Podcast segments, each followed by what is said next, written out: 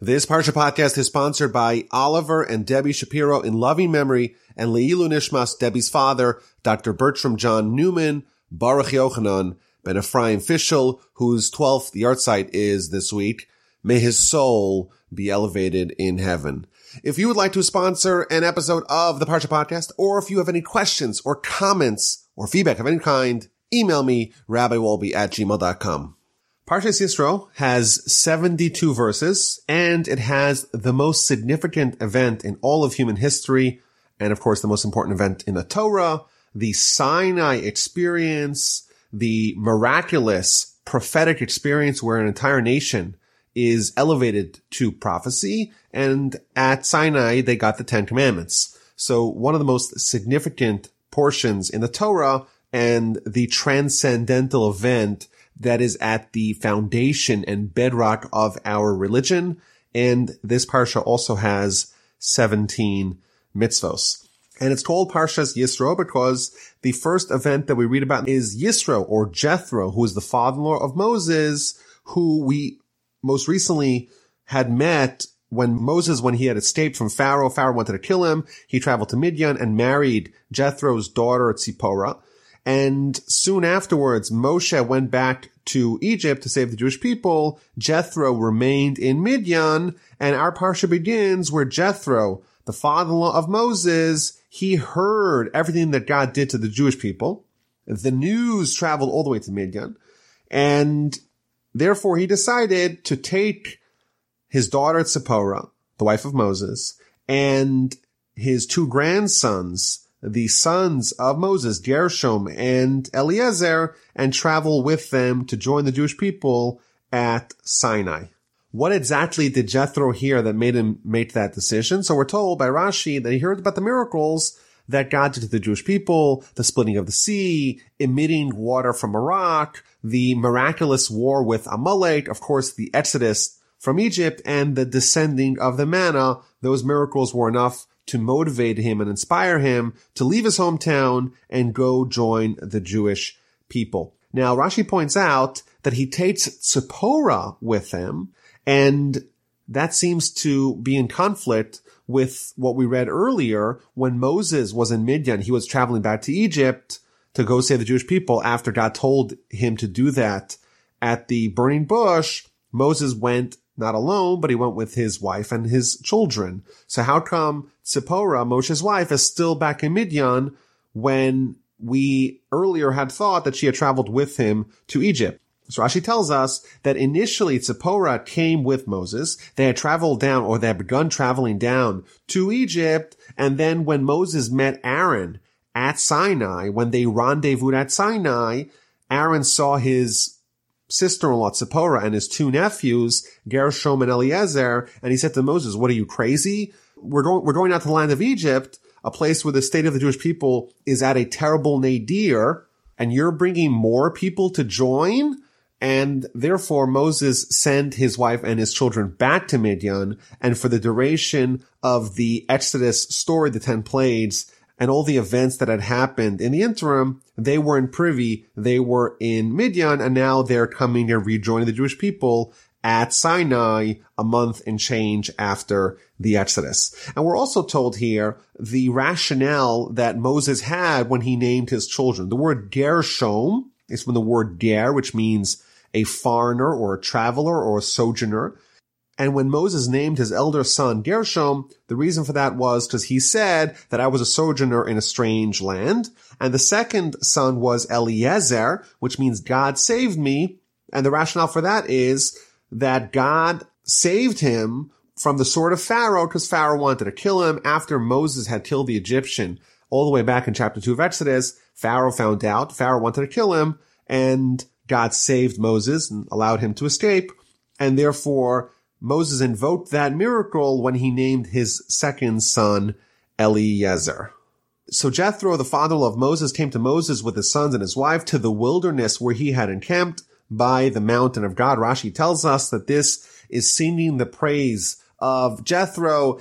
That he was willing to leave the cozy confines of civilization and travel to the wilderness just because he wanted to join the Jewish people and wanted to partake in their miraculous connection to God. And he tells Moses, I, your father-in-law Jethro, have come to you with your wife and your two sons with you. So Moses hears that his father-in-law is coming and he goes out to greet him.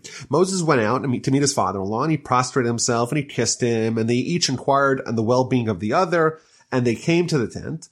And then Moses told his father-in-law everything that Hashem had done to Pharaoh and Egypt for Israel's sake, all the travail that had befallen them along the way and that Hashem had rescued them. So this is somewhat interesting here. Jethro heard about what had happened to the Jewish people and was inspired to come join them.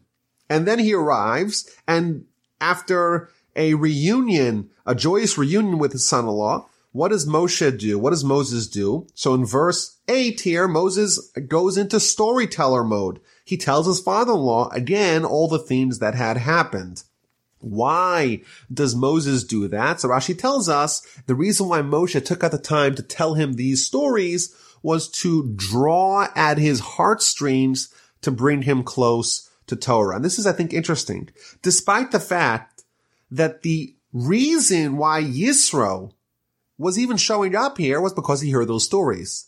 And now Moshe is going into storyteller mode to tell him those same stories because even though he heard those stories, he's to hear from Moses again, and that's going to be effective in tugging at his heart and making an impact, an indelible impact in his heart to make him embrace Torah. So what happens here? Moshe is telling the story and Jethro is moved. Jethro rejoiced over all the good that Hashem had done for Israel, that he had rescued it from the hand of Egypt. There's a very interesting Rashi here in verse 9.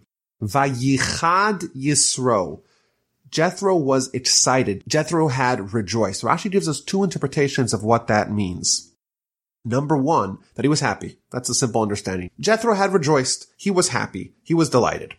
Then Rashi tells us something very interesting in the second interpretation.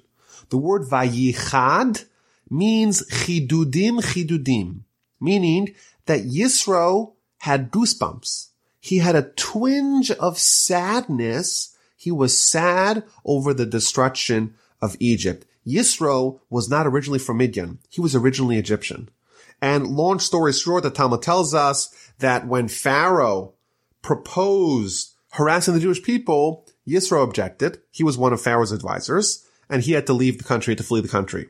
But his pedigree, his background, his nationality was Egyptian. And now he's hearing all these detailed accounts of the downfall of Pharaoh and the humbling of Egypt.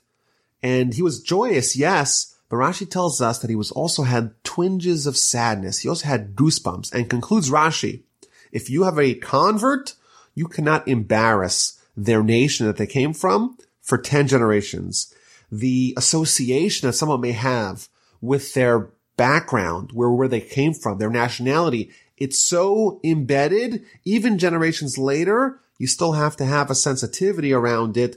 Don't cause them to feel sad don't embarrass their homeland because they still have an association and an affinity to them. And even though Yisro is joyous, there was a little element of sadness that he had. And he responds, Yisro does, Blessed is Hashem who has rescued you from the hand of Egypt and from the hand of Pharaoh, who has rescued the people from under the hand of Egypt. Now I know, declares Jethro, that Hashem is greater than all the gods. This is now proof I've been searching my whole life. Rashi tells us that Jethro was someone who had actually experimented with every single idol in the world. He was someone that was constantly on the lookout for truth. And now he says, now I know. Now, given what I've heard now, I'm in. I believe I'm totally committed to this way of life. It seems like Moshe's story, Moshe's storytelling tactic to draw Jethro closer had indeed worked. And therefore, Jethro, the father-in-law of Moses, took an elevation offering. He brings sacrifices to God, and they have a whole feast. Aaron, the elders of Israel, all of them with the, the father-in-law of Moses, Jethro. So this is how our parsha begins. It begins, the Jewish people are by the mountain of God. They're by Sinai. Yisro comes and they have this reunion. Moshe tells them a story. They have a meal. Fantastic. What happens the very next day? It was on the next day. Moses sat to judge the people and the people stood by Moses from morning until evening. Moshe is the rabbi. He's the scholar. He's the teacher. He's the judge. And from morning to evening, he is judging the people. So it's a very important Rashi over here. Rashi asks the question, when did this happen? We know there's a great principle in Torah that the Torah is not necessarily written in chronological order. And therefore, even though the Sinai experience does not happen until chapter 20, until the end of the parsha, says Rashi, this event, the arrival of Jethro, actually happened after Sinai experience. The Jewish people were at Sinai for a year after the conveyance of the Ten Commandments and the Torah at Sinai.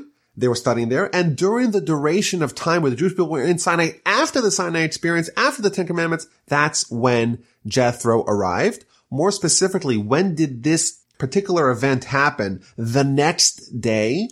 That's the first day after Yom Kippur, which is several months after the Sinai experience. 40 days, Moses goes up, golden calf, Moshe destroys the tablets, all those events that happen all the way later on in chapter 32, 33, 34 of Exodus, all those events actually happened chronologically before chapter 18 of Exodus, before the arrival of Yisro.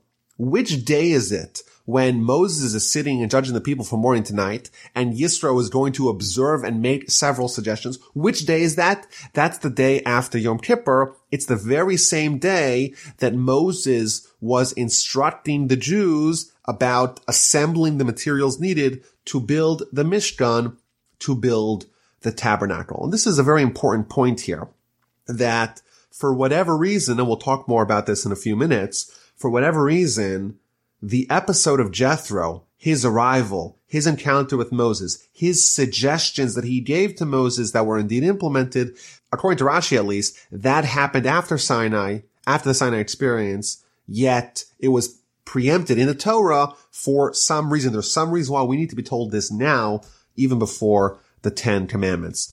And Rashi also tells us that when it says that the Moshe was judging the people from the morning until evening, it doesn't mean literally from the morning to evening, but it means that when a judge is judging the Jewish people with truth, with integrity, then it's considered as if they're a partner with God. And just like God created the world from evening to morning, when we read the beginning of Genesis, it says it was the evening, it was the morning. So too, when a judge judges honestly, they're a partner with God. Why does it have to be that when it says that Moses was judging people from morning to evening, it's not literal? And the answer is because, as we know, on that day, meaning the day after Yom Kippur, the day when these events happened, Moses was involved with other things, not just judging the people, but also commanding them about the tabernacle. So what happens? Yisro is watching Moses and Moses is judging the people and he is perplexed by this. And he goes over to Moses and says, what are you doing? Why do you sit alone with all these people standing by you from morning until evening? So Moses responds, well, they want to be judged. They have questions. They have halachic uncertainties and they come to me and I'll tell them what the law is, what are the decrees of God and his teachings. And the father of Moses responds, well, this is not, a, this is not efficient you're going to get worn out. It doesn't scale for you to just one on one be the only person that people go to for answers to the questions. I have a solution. Heed my advice. I shall advise you. May God be with you. Go ask God if this is a good idea. Go select from the people, men of accomplishment, God fearing men, men of truth, people who despise money, Yisro is outlining here the qualifications of judges, of lower judges, and you appoint them leaders of thousands, leaders of hundreds, leaders of fifties, and leaders of tens. Yisro comes in and says, okay, this is inefficient. Let's create a hierarchical system. Every 10 people have one leader. Simple questions you ask the leader of 10. Every 50 people you have a slightly greater scholar who's a leader of 50 and then leaders of hundreds and leaders of thousands. and they're going to judge the people at all times. And the only questions that make it, so to speak, to the Supreme Court, to the highest court, to Moses, those are the more difficult questions. The minor matters, let the other people judge, the people, the leaders of 10, 50, 100, and 1,000. And the most difficult questions, only those questions come to you. You do this, it's going to work out. You'll have the wherewithal to endure and it'll work out perfectly. So there's a few points here. Number one, we get the qualifications for a judge. It's men of strength, men of accomplishment, God-fearing men, men of truth, men who despise money. Interesting. We're told here that one of the reasons why someone could be a bad judge is if they are influenced and they are seduced by money. And here Rashi tells us that people that hate money, that means that they hate the money that they don't legally own. When the money belongs to someone else, they hate it. They want to get rid of it as soon as possible. It's not kosher money and they don't want it. Such people, those people who have that characteristic of integrity are people that are qualified to be judges. So Yisro is like the guy, the consultant that comes in and he's going to restructure the organization. And it seems like his suggestion was accepted. Moses heeded the voice of his father-in-law and did everything that he had said. He chose men of accomplishment from among, among, the people of Israel, appointed them heads of people, leaders of thousands, leaders of hundreds, leaders of fifties, and leaders of tens. There's going to be 600 leaders of thousands, 6,000 leaders of hundreds, 12,000 leaders of 50, and so on. So there's going to be many, many leaders and five different types of leaders, leaders of 10, leaders of 50, leaders of hundreds, leaders of thousands, and of course, above them all is Moses, and only the most difficult questions actually arrive at the Supreme Court, so to speak, at the door of Moses. And the chapter ends with Jethro leaving. Moses, Moses sends off his father-in-law and he went to his land. He's going to come back. The reason why he went to his land was because now he's been all inspired. He wants to reach out to the rest of his family and convert them as well, have them join the Jewish people like he did. So therefore he's going to go recruit them and bring them back into the fold. Now, in chapter 19, the next chapter, we're going to read about the run up, the preparation for the Sinai experience of chapter 20. But I want to kind of dwell a little bit on the question of the placement of the Jethro narrative and his suggestion that was accepted. Why is that placed over here? Like we said, Rashi, he is of the opinion that the story of Jethro, his arrival, his interaction with Moses, his suggestion, his consultation that actually happened several months after the Sinai experience of chapter 20.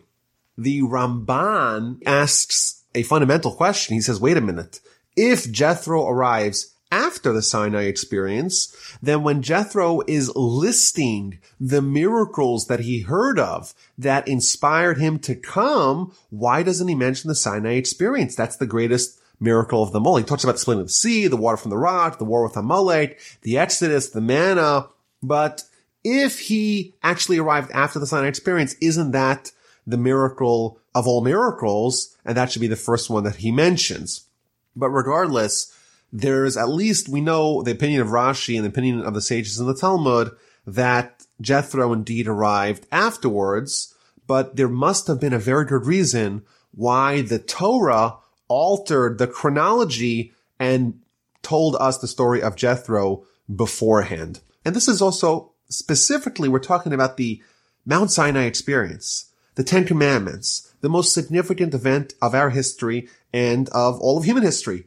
God is going to speak to an entire nation. They're all going to survive the episode. And that is the bedrock of our religion. And this Parsha, this whole episode, we have to hear about Jethro. Jethro, in fact, is the name of the Parshas. Parshas called Yisro after Jethro.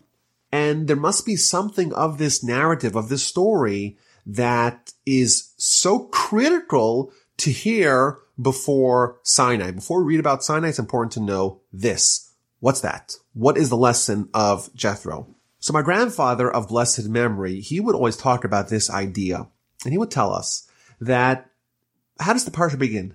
The parsha begins with Jethro hearing something. Vayishma Yisro. Jethro heard something.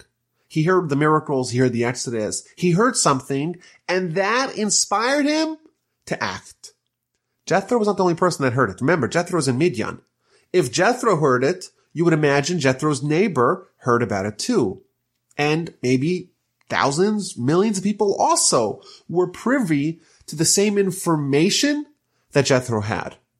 What was special about Jethro is not what he knew, but what he did about what he knew, how he implemented that information into his behavior, into his actions, into his choices that he made. Jethro heard what happened to the Jewish people and he took action. He said, you know what? This is real. This is true. All the other pagan deities that I've worshipped in the past are false and I'm going to do something about it. I'm going to translate this inspiration into action. He gets up, he packs up his family, and they travel to join the Jewish people. Everyone else, maybe they had the same information, but the critical difference is, is that Jethro did something about it. Jethro took it to heart. No one else did. And therefore, maybe, argues my grandfather, we're about to read about the Torah, the giving of the Torah, the condensed version of Torah, which is the Ten Commandments. There's a very important lesson that we have to have beforehand. In order for the Torah to be efficacious, in order for the Torah to actually change us in a material way, we have to first hear about Jethro. We have to first learn about what made Jethro special, and that is a necessary precursor to Sinai experience to the Ten Commandments. Someone could have the most incredible, transcendental experience that they could ever imagine. That could happen. But unless they're willing to take the Jethro quality and say, okay, what do I do about it? How do I implement it? How do I change my behavior as a result of that? The Torah is meaningless because it goes in one ear, out the other, and it doesn't last. It doesn't dwell. And therefore, before we get to Torah, before we get to Ten Commandments, before we get Sinai, learn about Yisro, what he did. That's the key to unlocking the power of Torah. So chapter 19 begins in the third month from the exodus of the children of Israel from the land of Egypt. On this day, they arrived at the wilderness of Sinai. The first month was Nisan. Second month is Iyar. This is the third month of Sivan. The first of the month, the Jewish people arrive in the wilderness of Sinai. They traveled from Rephidim and they encamped opposite the mountain. And of course, six days later, is the momentous event of the Ten Commandments. And there's an important Rashi here. And again, everything we're going to read about in this chapter is going to be fundamental principles that are preconditions for Sinai and precondition for Torah for us. Rashi tells us, by Yom Hazeh, on this day, there's a few extra words here. It could have said they arrived at Sinai. We already got the date. The third month they arrived. What does it mean on this day? Says Rashi, the lesson from this is that Torah has to be new to us as if we got it on this day. The Torah is the experience that we've been partaking from as a nation for thousands of years, 3,300 and change. Yet here we're told, 19.1, that every day it has to be as if we got it today. Indeed, there is nothing new under the sun as Ecclesiastes testifies. However, with Torah, it could be new. In fact, every day it should be new because the Torah is coming from a different world. Under the sun, indeed, there's nothing new, but above the sun, from the spiritual world in which the Torah was previously harbored, the world of the spiritual, the world of God, the world from which Torah comes from, there there is newness. And every day we have to find the newness in Torah. And the Jewish people encamped at the mountain. And Rashi tells us, a very famous Rashi, ki ish echad belev echad, like one man with one purpose, with one heart. Another precondition for Torah is the fact that the Jewish people has to be united. We have to be like one person with one purpose. And the Midrash gives a very interesting illustration of this that imagine you have a house that's built on two ships the two ships are next to each other and the house is built on top of those two. And so long as the ships are close to each other, the house is fine. But as soon as the ships separate, the house will collapse. Similarly, this house, this edifice of God revealing himself in the world via the Jewish people is only possible when we kind of hitch our ships together, when we're united in heart, in purpose, something like that. A nation like that, that creates the groundwork uh, for Torah, for God's presence to be in the world. And therefore, when the Jewish people were united as one under the foot of the mountain, therefore they were capable of receiving the Torah. And some of the commentaries add that yes, it's possible that there was unity earlier. In fact, our sages tell us that the Jewish people were united in prayer before the splitting of the sea. And therefore, what's so special about the unity at Sinai? Why couldn't they have gotten the Torah 43 days earlier at the splitting of the sea that were united then as well? And maybe the answer is that when bullets are flying, it's no challenge to be united. When Pharaoh is pursuing, when there's danger, when there's imminent threat of destruction, then naturally there's going to be unity. However, what happens now? Pharaoh's been vanquished.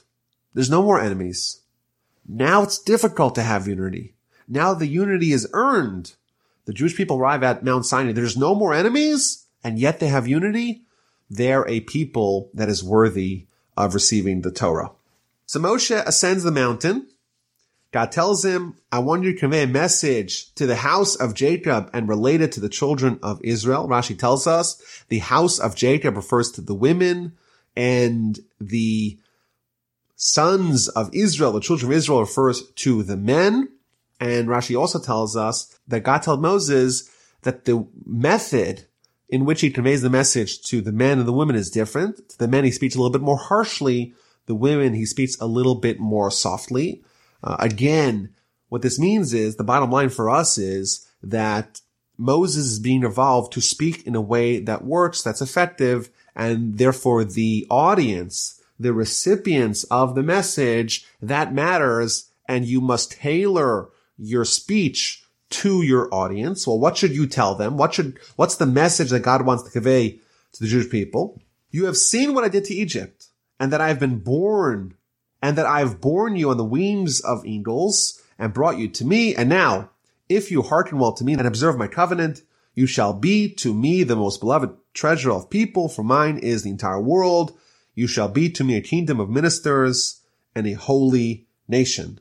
These are the words that you shall speak to the children of Israel. What's the message that God wants to send? Two messages. Number one, see what happened. Let's look at the past. What, what did I do to Egypt? I took you out of Egypt on the wings of eagles. And now here's my proposal. If you listen to me, if you obey my covenant, if you keep the Torah, you will be mine. You'll be my beloved treasure of all peoples. You're going to be for me a kingdom of priests and a holy nation. That's the message. So there's a few points here to parse out. First of all, in verse four, it says, you have seen what I did to Egypt. This is not some sort of tradition. At least the people that are hearing Moses' words, this is not some sort of tradition. These people, 50 days earlier, well, they were actually in Egypt. And therefore, this is not some sort of tradition that they have from their parents. This is not something that they have to believe on faith. These are people that experienced sensorily with their own eyes, with their own ears, with their own experiences, they themselves were privy to these miracles. They themselves were taken, so to speak, on the wings of eagles. And God, in a actual way, took them out of Egypt. This is an important thing, an important distinction. Our religion was based upon revelations, not revelations by a few people, not revelations based upon some tradition in the past, but a revelation that the people who accepted the religion themselves partook in that revelation. And in fact, the Kuzari, the great medieval work on Jewish philosophy, he highlights this point. When the king of the Khazars gathers the Jews and the Muslims and the Christians, and he asks the Jew, well, why do the Muslims and the Christians bring proofs from, from Genesis, whereas you bring proofs to legitimacy of your religion? From the Exodus and from Mount Sinai? And he answers is that there's a difference between the Christians and the Muslims and the Jews because our religion, our faith is based upon experiences that we ourselves have experienced with our own senses. And therefore, when does that happen? That happens at the Exodus and it happens at Sinai. God took us out of the land of Egypt like on the wings of eagles and he gave us this proposal. And the proposal is that God is offering us to be his chosen people, his chosen nation. This is the origin of the idea that we claim that we are God's chosen people. However, it's important to stress, if you read the text, it's quite clear that this is not something we got by right or that we got as a gift or that we got because of Abraham. This is something that we got because we chose. We chose to be the ones who accept God's dominion, who observe his covenant, and then we're going to become his most beloved treasure of all people, and we're going to be the kingdom of priests and the holy nation. We're the chosen people, provided, conditional upon us accepting the Torah and obeying its dicta. Now it's important to stress that God has not yet offered to speak to the entire nation at Sinai. That's going to happen a little bit later. So what happens? Moses came, summoned the elders of the Jewish people, and he gives them this proposal, exactly as God commanded them to. And they respond, the entire people responded together and they said, everything that Hashem has spoken, we shall do. We're totally in. So Moses again goes back to God and conveys that message. And then Rashi tells us that something happened here. They said, we actually desire more. We don't want to just hear the commandments of God through you. We don't want to just rely on the sensory experience of the miracles from the Exodus. We also want to hear from God directly, not via his messenger. And therefore, what does God say in verse 9? Hashem said to Moses, behold, I come to you in the thickness of the cloud so that the people will hear as I speak to you and they will also believe in you forever. So this is the next stage. Previously, God says, okay, I'm going to give you the commandments. I'm going to give you the covenant. And as a result, you'll be my chosen people. Now he's saying there's something else here. I'm going to speak to you, Moses, so that the people will hear as I speak to you. The Jewish people are going to hear the prophecy that I'm going to give to you. They're going to tap into the phone conversation, so to speak, between me and you. They themselves are going to participate in the prophecy. And that is going to upgrade your status. They will also believe in you forever. So there's a little bit here to unpack here. The Rambam in chapter 8 and 9 of the laws of the foundations of the Torah are essentially based upon this verse, verse 9 of chapter 19 of Exodus. So let's kind of zoom out a little bit. There's going to be the Ten Commandments at Sinai. In Jewish parlance, that's going to be the conveyance of the Torah, the time where God gave us the Torah. That said, all we got were Ten Commandments. Ten mitzvos, if you will. There's still 603 out of the 613 to go. So what does it mean that we got all of Torah at Sinai? So there's a few answers to that question. So one answer is that, well, the Ten Commandments, yes, they're 10 statements, 10 commandments. It's not the whole thing, but it's a condensed version of them all. And therefore it's like as if we got the entire Torah at Sinai, at the revelation, at the Ten Commandments.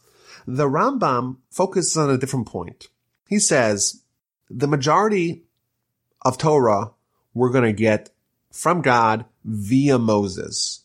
The method through which God is going to convey the Jewish people his covenant, his Torah that we need to hearken, it's going to be God tells Moses and then Moses tells the Jewish people. And therefore, what's the question?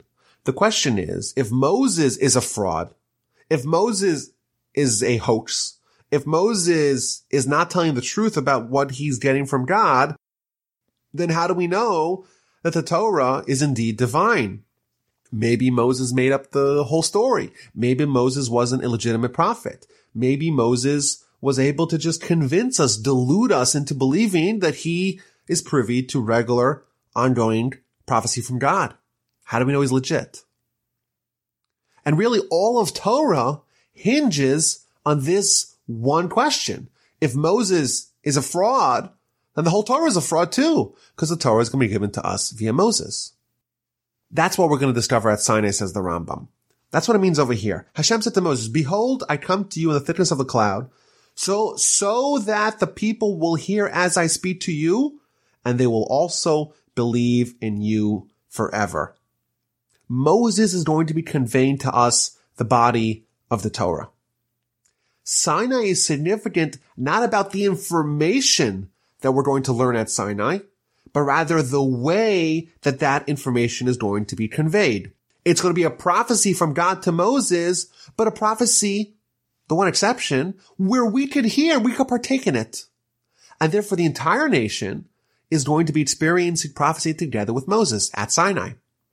And therefore what happens next day later, or a month later, or a year later, or 3,000 years later? The question could be asked.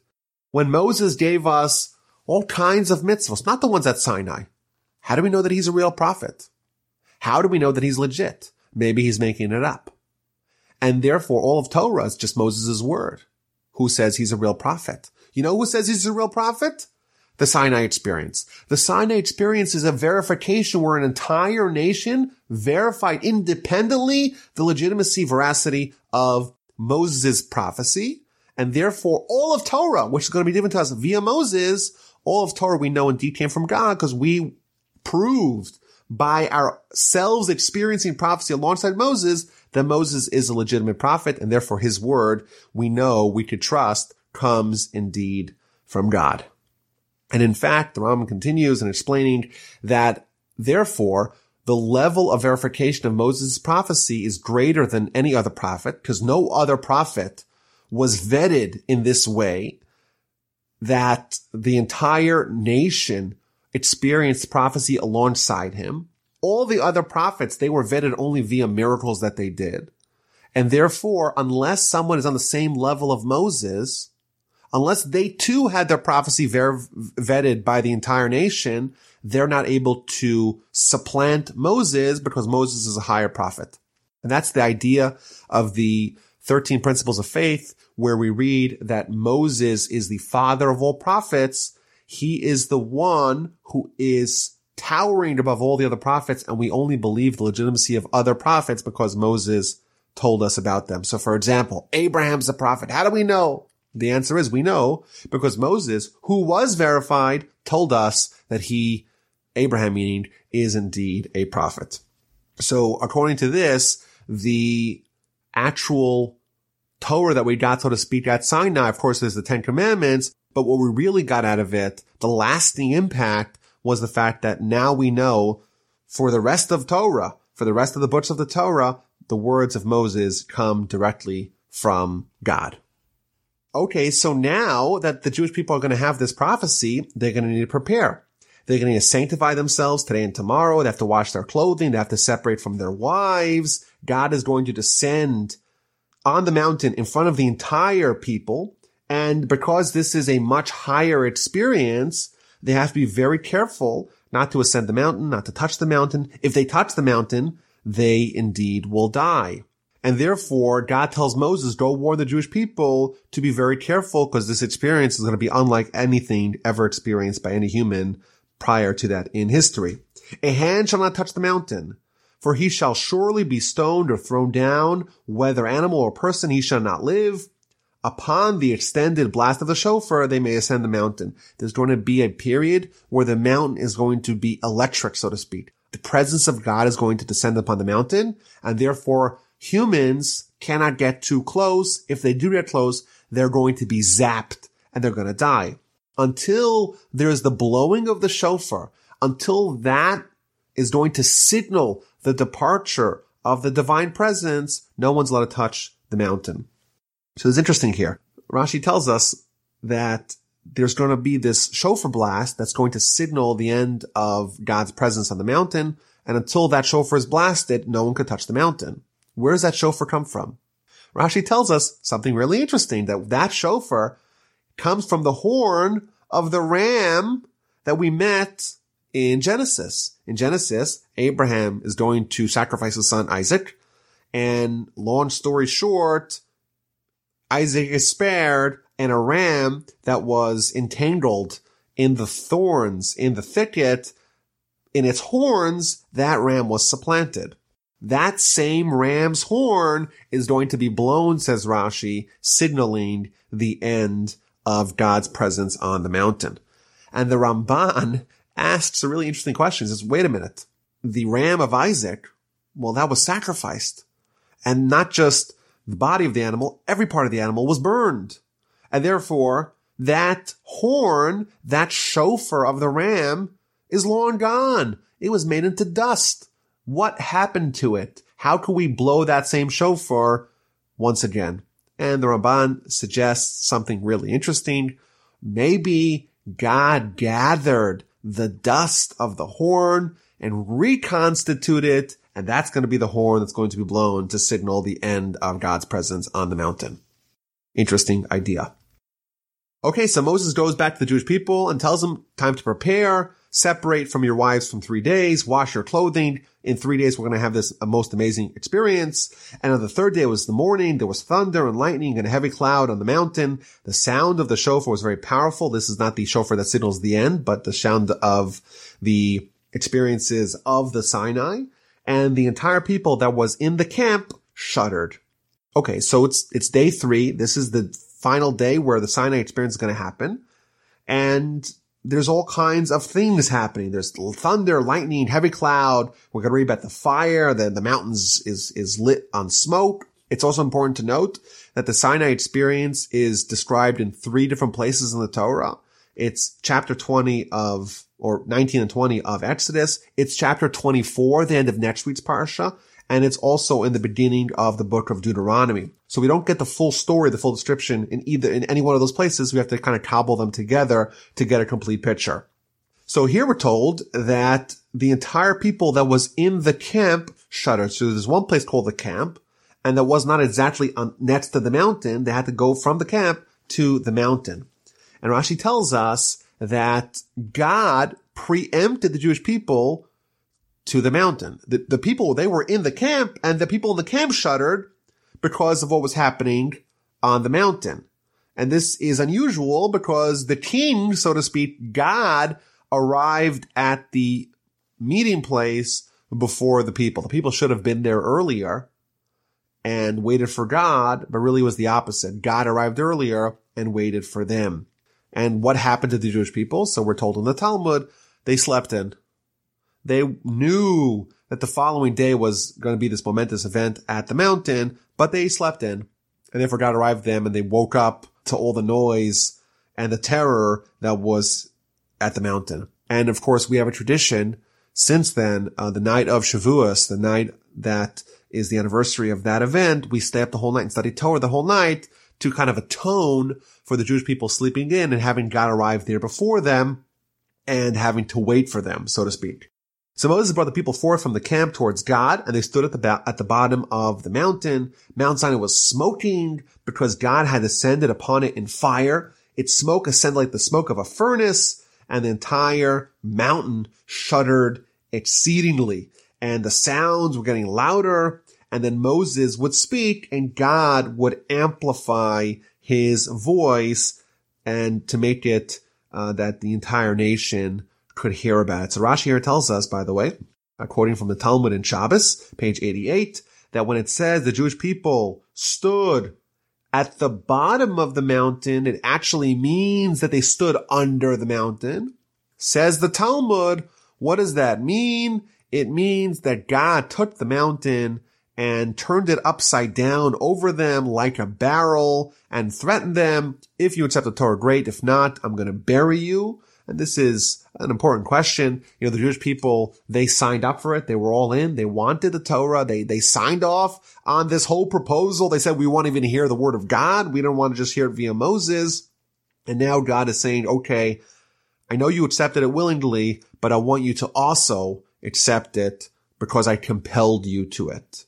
I want you to accept it also under duress. So there's a few answers given to understand what the Jewish people accepted and why that wasn't sufficient. So for example, one of the answers is the Jewish people accepted the written Torah. Now they're accepting the oral Torah. A different answer is that, you know, even though someone signs up for something, unless they have some skin in the game, they're not in it entirely. Jewish people were inspired, but inspiration is not a game plan. Inspiration plus commitment, well, that's a winning strategy. They were inspired to accept the Torah, but now God said, okay, I'm threatening you as well. You're in this and you have to be committed because you know if you abandon it, then I'm going to allow the proverbial mountain to crush you. The Talmud in the aforementioned Book of Shabbos, page 88a, adds that this also allowed them to have an escape route. You know, they could say, listen, you know, we accepted this under duress. And therefore, what happens if we don't comply with a deal? We can't be held fully accountable because this was not an agreement that we agreed upon at arm's length. And therefore we do have a way to kind of finagle our way out of it. In the event where the Jewish people abandoned parts of Torah, they're not going to be destroyed because they could always refer back to this event. God gave us the Torah, but God threatened us to accept it, and therefore we had no choice, and therefore we're not held accountable. Now, this does not allow us to uh, not observe it today because the Talmud goes on to say, well, in the days of Purim, in the times of Achashverosh, they accepted it willingly, and therefore now we're in willingly. We're in in all kinds of ways. We accepted it under under duress, but we re-accept it again out of love.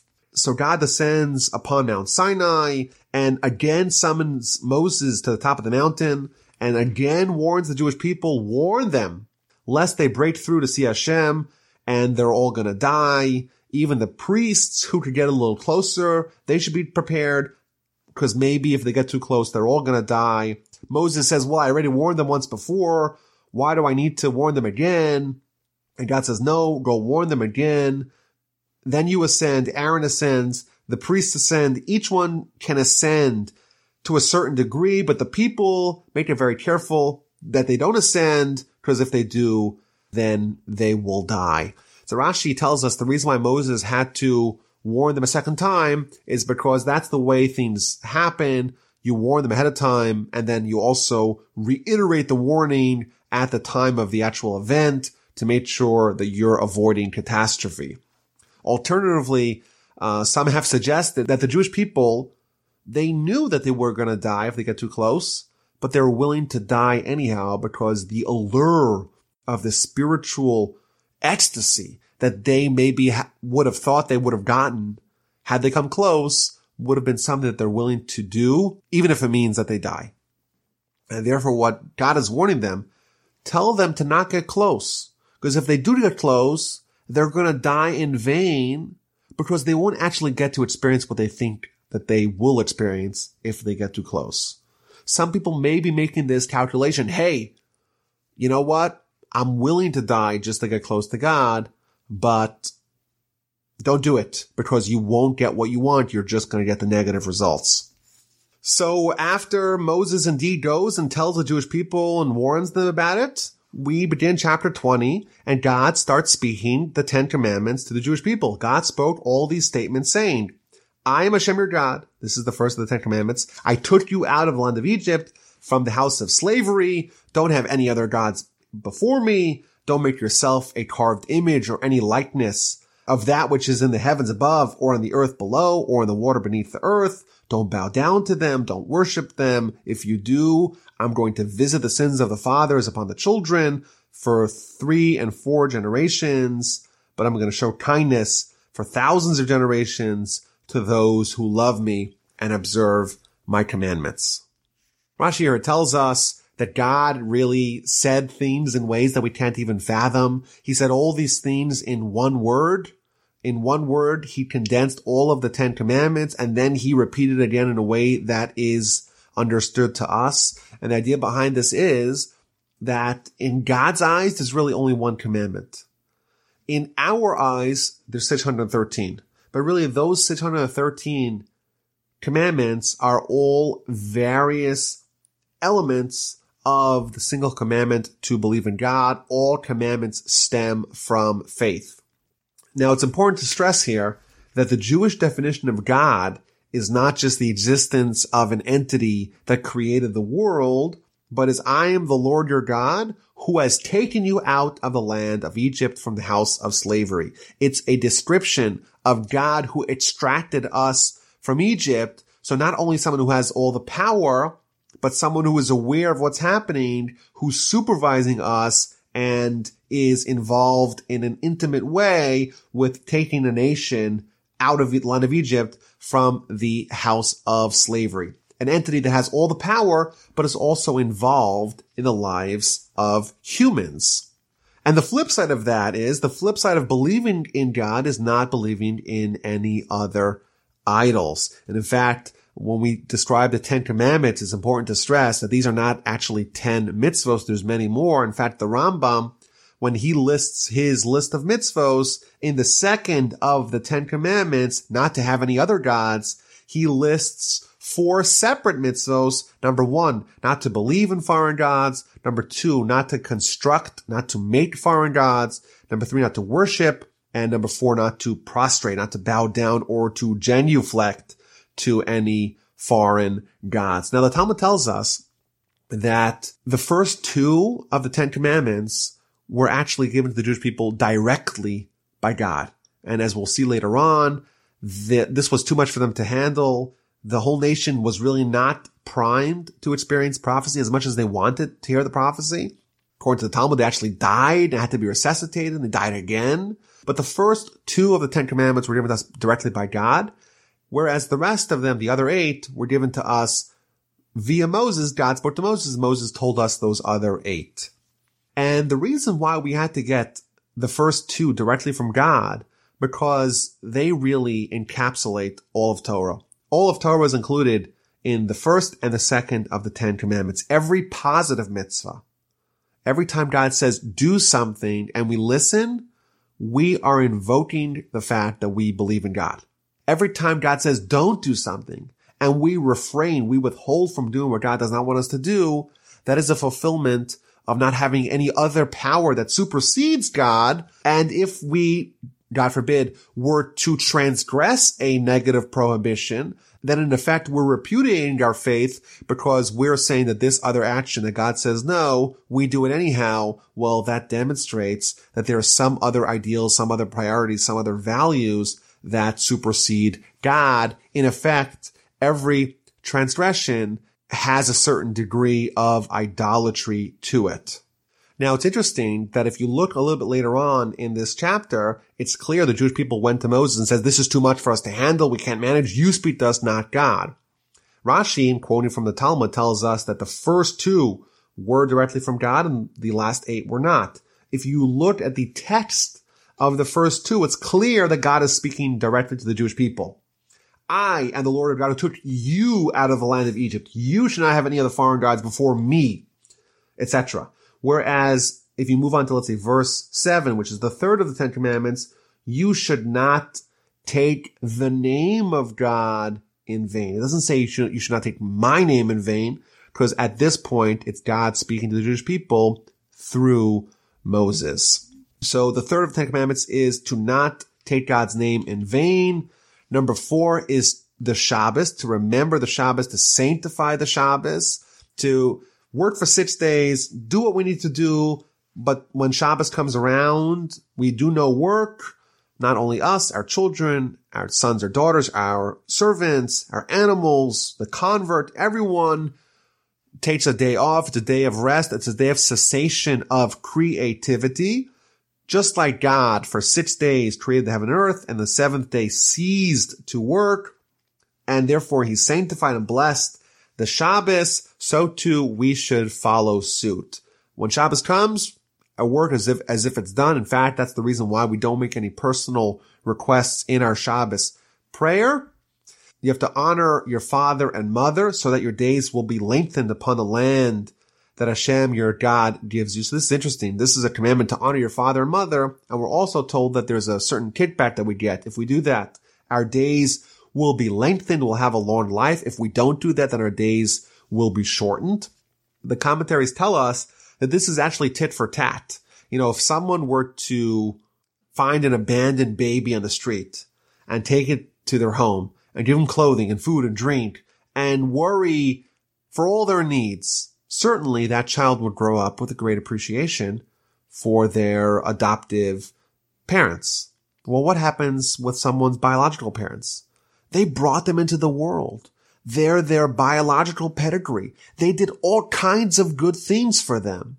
If someone does not appreciate that, what they're in effect saying is they don't appreciate life. Well, you know what? If you don't appreciate life, you're in effect telling God, I don't like life. And therefore, it's fitting that your life will be shortened if you don't appreciate what your parents have done for you. The Talmud points out that there are two separate mitzvos that we're told that if you do them, if you obey them, your life will be lengthened. Number one, honoring your father, and mother. Number two, to send away the mother bird before you take the babies. That's a mitzvah we'll meet in Deuteronomy. Says the Talmud, we're told by the most severe mitzvah, the mitzvah of honoring your parents, and we're told by the most lenient mitzvah, the mitzvah of sending away the money, mother bird, that you'll have a long life. Well, that's in effect telling you that all the mitzvahs spanning the spectrum from the most severe to the most lenient, all of them lead to long life and long life not just in this world, but also in the eternal world. And then we read from 6 through 10, not to kill, not to commit adultery, not to steal, not to be a false witness, and finally, not to covet all the good things that your fellow has, that your neighbor has, not his wife, not his servants, not his ox, not his donkey, nothing that he has. And we would be remiss if we didn't mention the Ibn Ezra's famous statement on the mitzvah of not to covet. This seems like it's a mitzvah that's not fulfillable. The mitzvah is not to not act upon your desires. Rather, it's to not have the desires in the first place, to not even covet what your neighbor has. Says the Ibn Ezra, what that means is that a person has to believe in God to such a degree where the actions of God, the decisions of God actually affect the way he sees the world. And therefore, if God decided that your neighbor has a beautiful wife or ox or donkey or servant, you have to realize that that was apportioned to him by God. It's his, it's his and it's not yours. And there's nothing you could do to change that.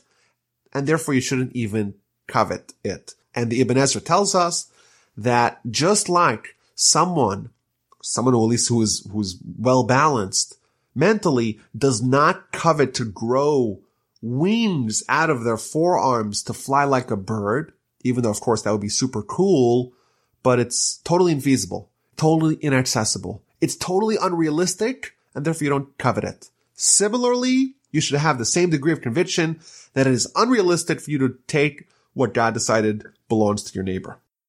Now, the Ten Commandments, of course, these are fundamental pillars of our religion.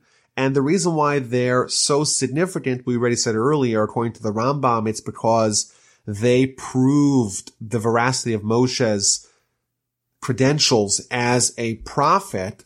Rashi tells us that actually they contain an encapsulation of all of Torah.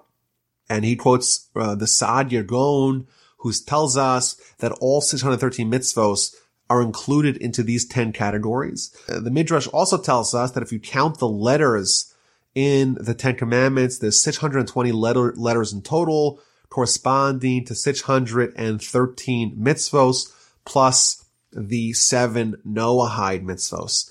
We're also told a little bit later on that eventually these Ten Commandments are going to be delivered to the Jewish people on two stone tablets.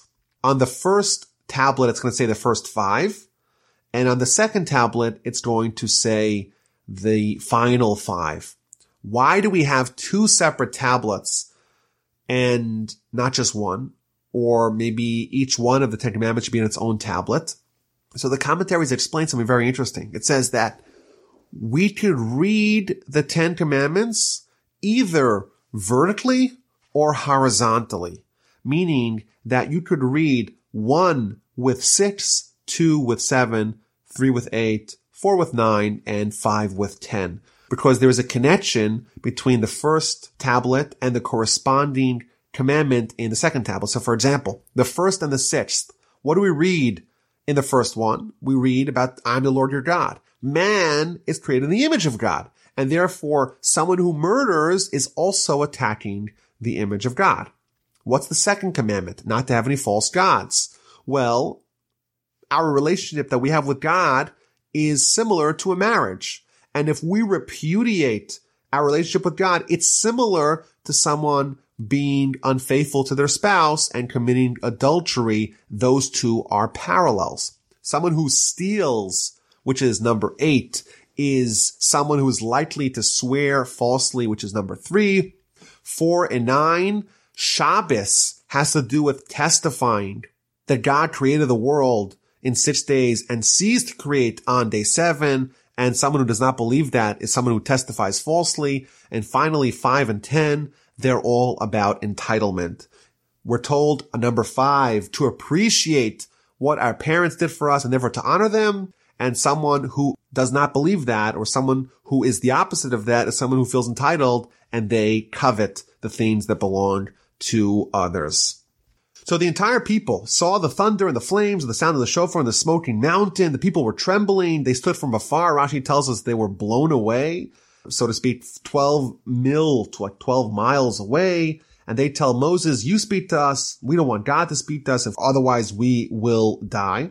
And now it's also important to note that it says that the people saw the thunder and the flames. They didn't hear them. They saw them. The relationship that we have with what we hear is much less potent than what we see. The people experience the prophecy and the spirituality on such an intimate sensory level. It's considered as if they saw the sounds. They experienced it in the most deep fundamental way. They were blown away. And Rashi quotes from the Talmud that the angels brought them back. They're terrified. They come to Moses. You speak to us. We're terrified. We can't handle this. That's Moses' response. No, don't be scared. God wants to test us and he wants us to be elevated and we, he wants us to not sin. And that's why we're having this momentous experience. And the people stood from afar as Moses approached the thick cloud. Rashi and the Ramban disagree exactly when that was. And finally, Hashem tells Moses, so shall you tell the children of Israel. So this is after the Sinai experience. Right afterwards, Mo, the parsha is going to end with three separate commandments. Tell the Jewish people, number one, not make images of gold and silver, which are idolatrous. So that's the first thing. Rashi explains what that means is, is that God is going to command us very soon to build an ark. On top of the ark, there's going to be cherubs. The cherubs have to be of gold, not of silver. They have to be two, not four. And if they don't comply, it's, it's considered as if it's idolatry. That's number one. Number two, don't use metal to cut the stone of the altars. If you build a, a, an altar of stone, you cannot use metal to cut it. And finally, when you build an altar, don't have steps in it. Instead, you have a ramp so that your nakedness will not be uncovered. So the commentaries tell us that we know there's three cardinal sins, murder, adultery, and idolatry. And here, right after the Sinai experience, we're given three mitzvos that have something to do in a very subtle way, in a very nuanced way with those three prohibitions. Against the prohibition of idolatry is the prohibition of not to make the cherubs of silver and not to make them four, meaning that these cherubs were the instruction of God and deviating from it in the slightest way is already a remnant, a scintilla of idolatry. Number two, murder. Well, what do you use to murder? use metal.